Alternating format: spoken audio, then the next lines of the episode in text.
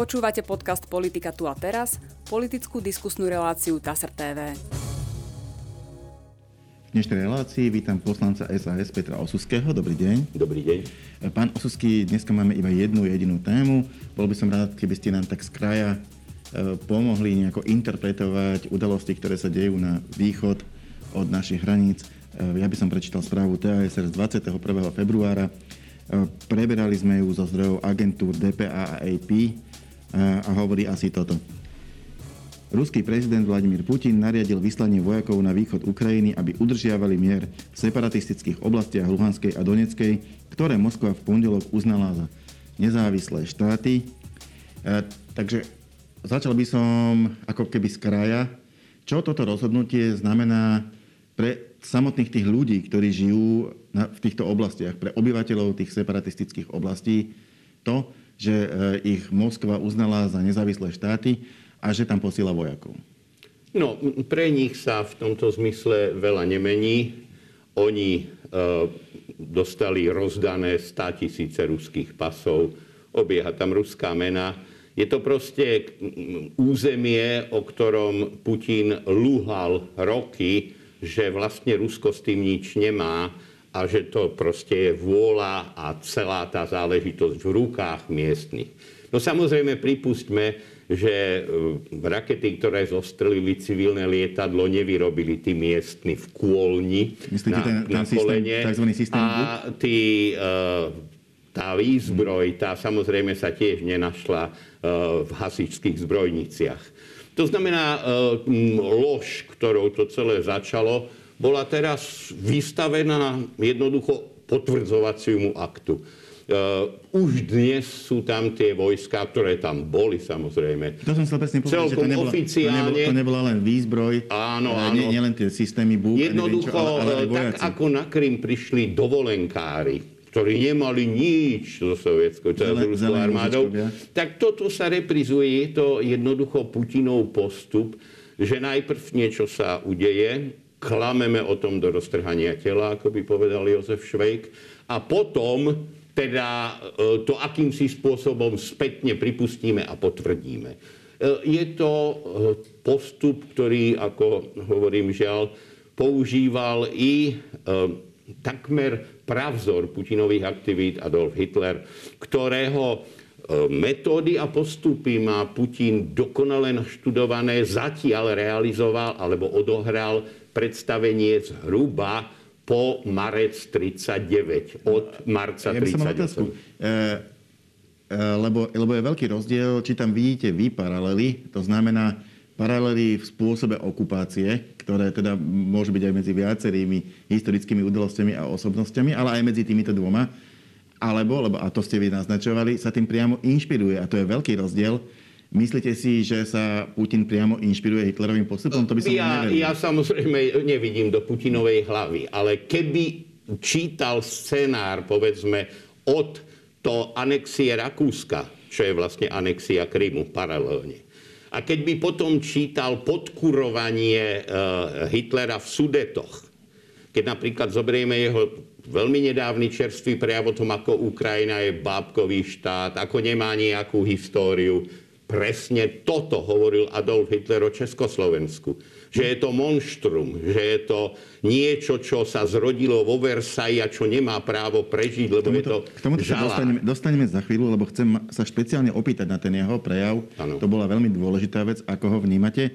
Ale ešte predtým, aby som išiel postupne. Rozprávali sme sa o tom, čo sa stalo z hľadiska tých ľudí, ktorí sú na tých separatistických územiach. Tam tá zmena je asi iba formálna reálny stav bol asi vždycky taký, že tam boli Rusy. Ale veľká zmena je to pre Ukrajinu, e, pretože to územie je ukrajinské. Napriek tomu, že Ukrajina ho fyzicky neovládala, e, právne jej patrí. No a teraz aj túto skutočnosť Rusko de facto spochybnilo. Čiže čo sa zmenilo z toho právneho a politického hľadiska pre Ukrajinu tým, že Rusko uznalo tie republiky a že tam už poslalo vojska oficiálne, teda nie sú tam zelení mužičkovia ani dovolenkári, ale normálni, regulárni ruskí vojaci.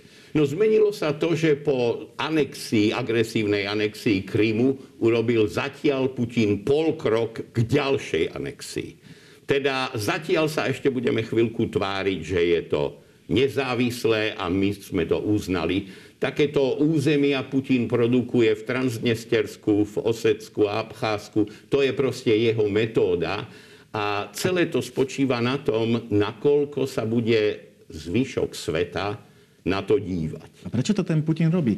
Prečo potrebuje mať v Gruzínsku nejaké svoje enklávy, prečo potrebuje mať svoje enklávy v Ukrajine? Veľmi jednoduchá príčina je toho. E, civilizované e, združenia, ako je napríklad NATO, mali akési pravidlo a majú ho dodnes, že nemôžu do svojich radov prijať krajinu, ktorá má spochybnené teritoriálne Aha. územie.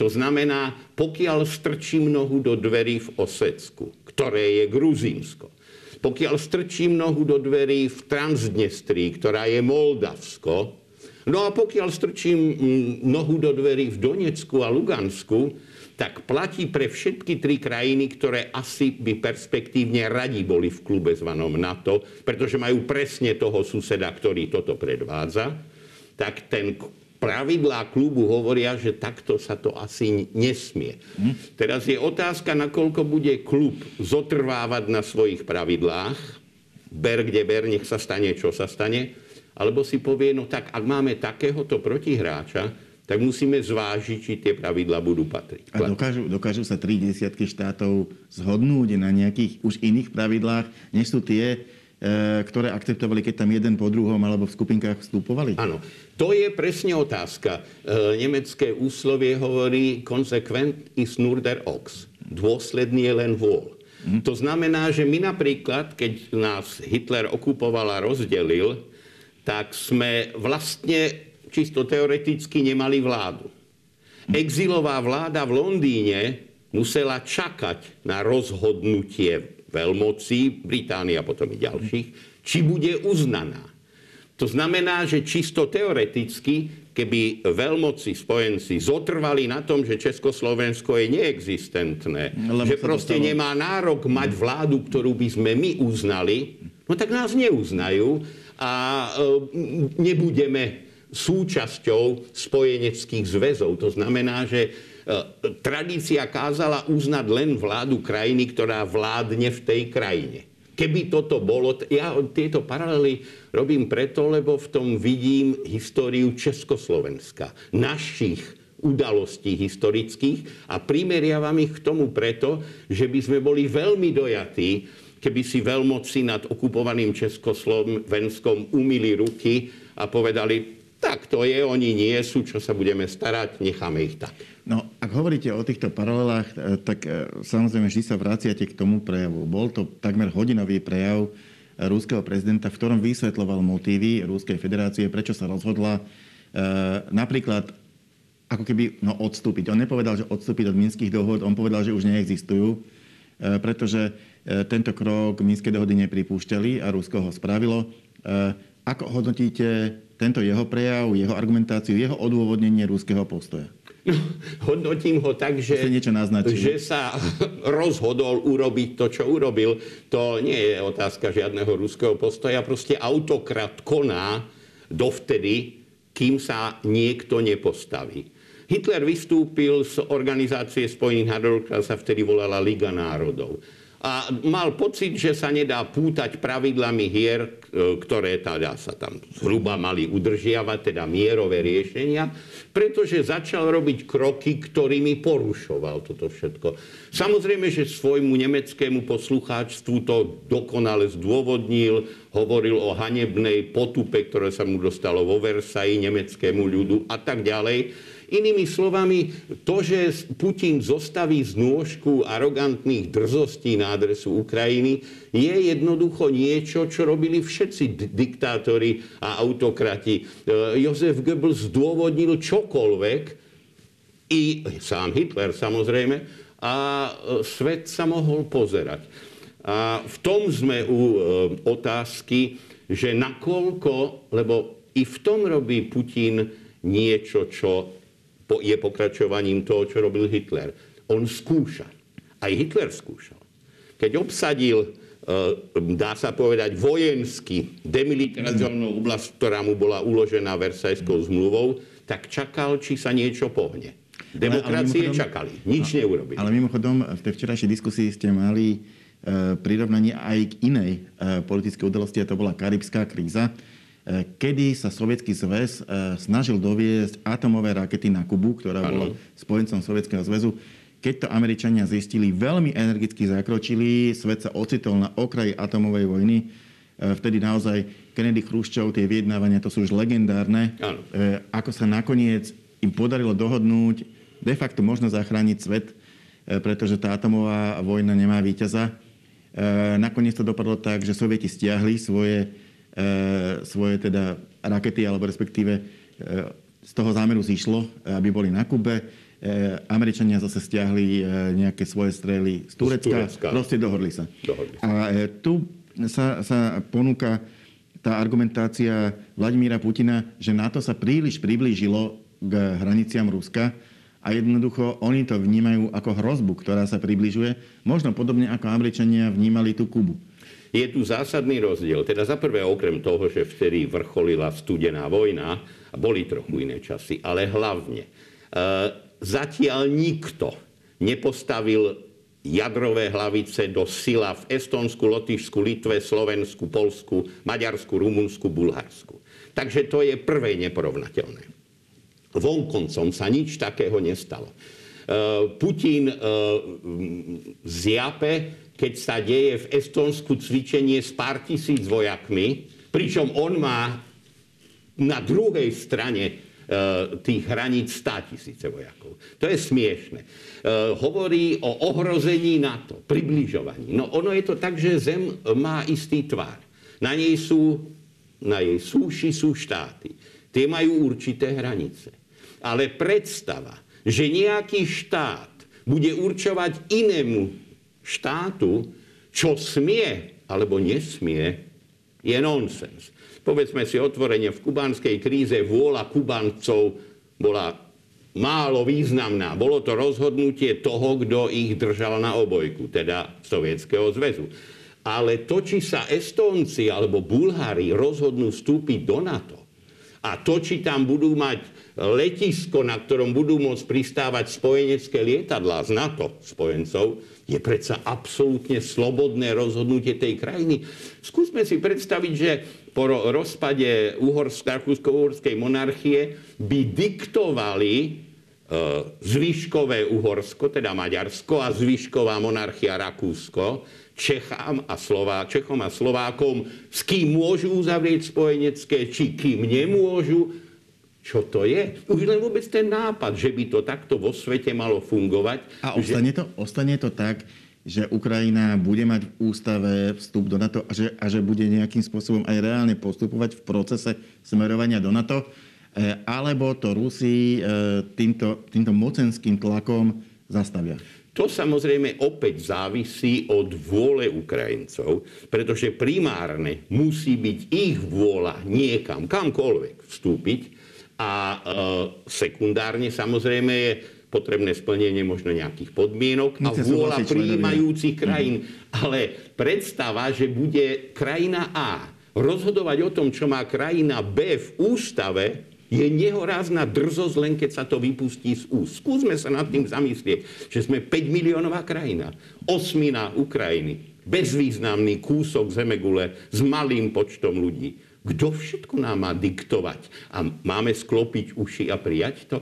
To sme zažili. Brežnevová teória obmedzenej suverenity, ktorá bola známa, teda, že krajiny socialistického tábora mieru a socializmu za osnatým drôtom musia predsa len poslúchať a môžu robiť to, čo im dovolíme. Viď August 68, viď Budapešť 56, viď Berlín 53. Proste áno, to je vízia sveta despotov a diktátorov. E, my by sme sa, hádam, nemali skláňať a v tomto zmysle môžem zhodnotiť Putinov prejav ako magikotskú arogancie.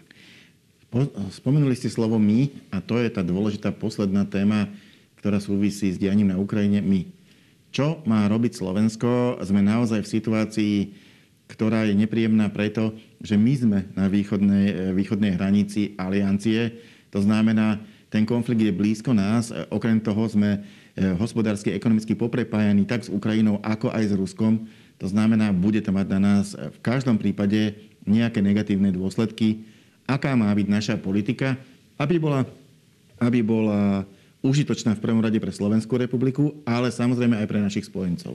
No musím povedať, že záleží presne od nás všetkých. Ak teraz hovorím my, myslím nás od e, Islandu až e, po e, Varnu, že e, musíme vytrvať vedľa seba a nedať sa rozoberať na súčiastky. To znamená, že v tom prípade, lebo rovnako je v ohrození Rumunsko, rovnako Polsko, to je, o, nehovorím, o nehovorím o iných, teda ďalších krajinách, tak e, tá téma, že e, aby to bolo čo naj podobne, Viete, my sme boli veľmi, a dodnes sa tí hlavne, ktorí stoja dnes takmer mentálne na strane Putina, budú oháňať Mníchovom. A mali by sme sa zamyslieť nad tým, ako nás tešil postoj vtedajších demokratických veľmocí. Asi veľmi málo. A máme si teda uvedomiť, že či chceme kračať ich z babelých šlapajách.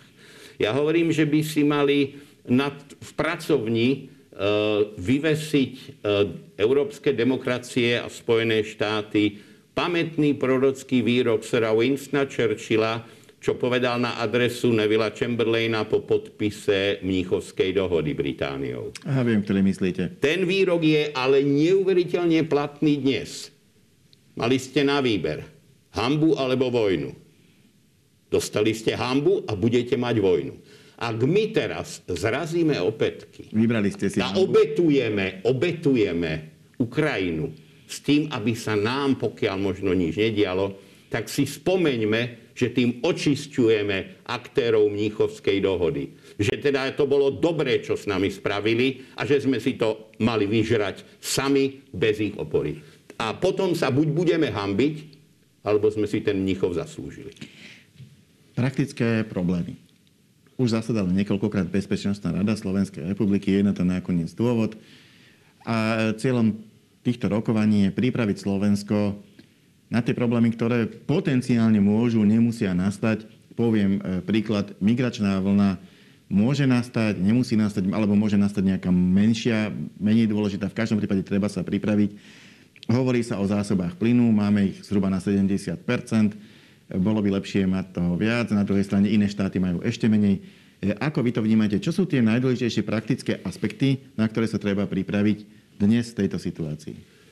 No samozrejme, presne ak ste povedali, je otázkou, či príde migračná vlna, aká bude. E, nepochybne základný postoj je, že musíme byť pripravení niečo pre budúcnosť i nášho štátu, i celého zoskupenia, v ktorom sa nachádzame, obetovať. To znamená, že aj Európska únia, aj členské krajiny na to musia počítať s tým, že neexistuje poraziť e, agresívnu silu hladkaním. Teda e, hladkaním tigra po srsti e, sa nikdy nič dobrého neudialo. A v tomto zmysle, keď počúvam o poklese o 1,6% hospodárskeho produktu, tak sa pýtam pre Boha, keď sme bojovali s nacizmom, tak sme asi mali iné poklesy. Uh, vybombardované Coventry, uh, Londýn, uh, Rotterdam, asi boli na tom horšie ako 1,6% A to si myslíte, že tieto scenáre, vyslovene vojnové scenáre... Ja si nemyslím, že hrozia. Ja to len dávam do komparácie s tým, že vtedy sa proste muselo obetovať pre víťazstvo niečo. A bolo to neporovnateľné s tým, že povedzme, by sme nemali v bytoch 24 a vyvalené okná, ale že by sme možno mali 19 a kúpili si hrubšie teplaky. Inými slovami to, čo hovorím, to sú také ilustračné príbehy. Ale jednoducho my musíme chápať, že ak chceme mať nádej do budúcnosti, tak ju nemôžeme očakávať, že to nám padne z neba, Mnohé veci treba vybojovať a vybojovať ich treba ochotou niečo obetovať. Lebo bez obete žiadne víťazstvo ani nič dobrého krajina e, nezíska. A e, domnievam sa teda, že dejiny nás dostatočne učia, že sa zlu treba postaviť. A to zlo nám teraz klope na dvere.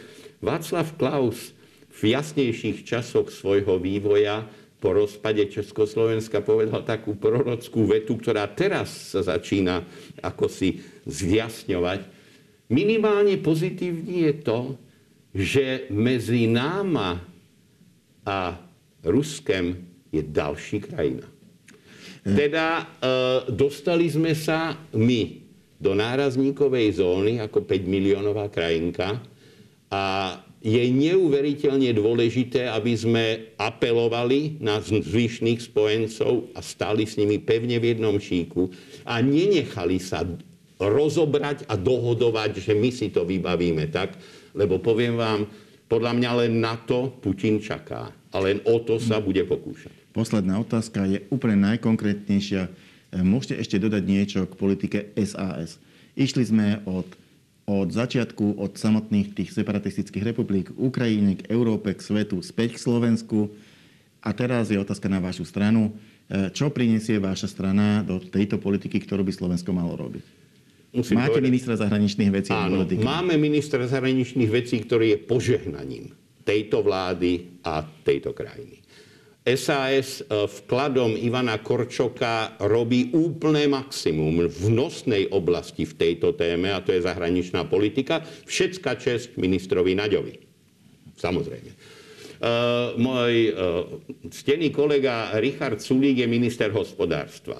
A samozrejme, že jeho názor na to, že sankcie škodia uh, obidvom stranám, je názor, ktorý je Ekonomicky podložený. Ekonomicky podložený, ale tu je, sme opäť u toho, e, že on, ktorý je orientovaný iným spôsobom, povedzme ako Korčok, alebo ja, alebo Martin Klus, jednoducho to vidí cez nejakú prízmu z nejakého úhla, ktorý je nepopierateľný.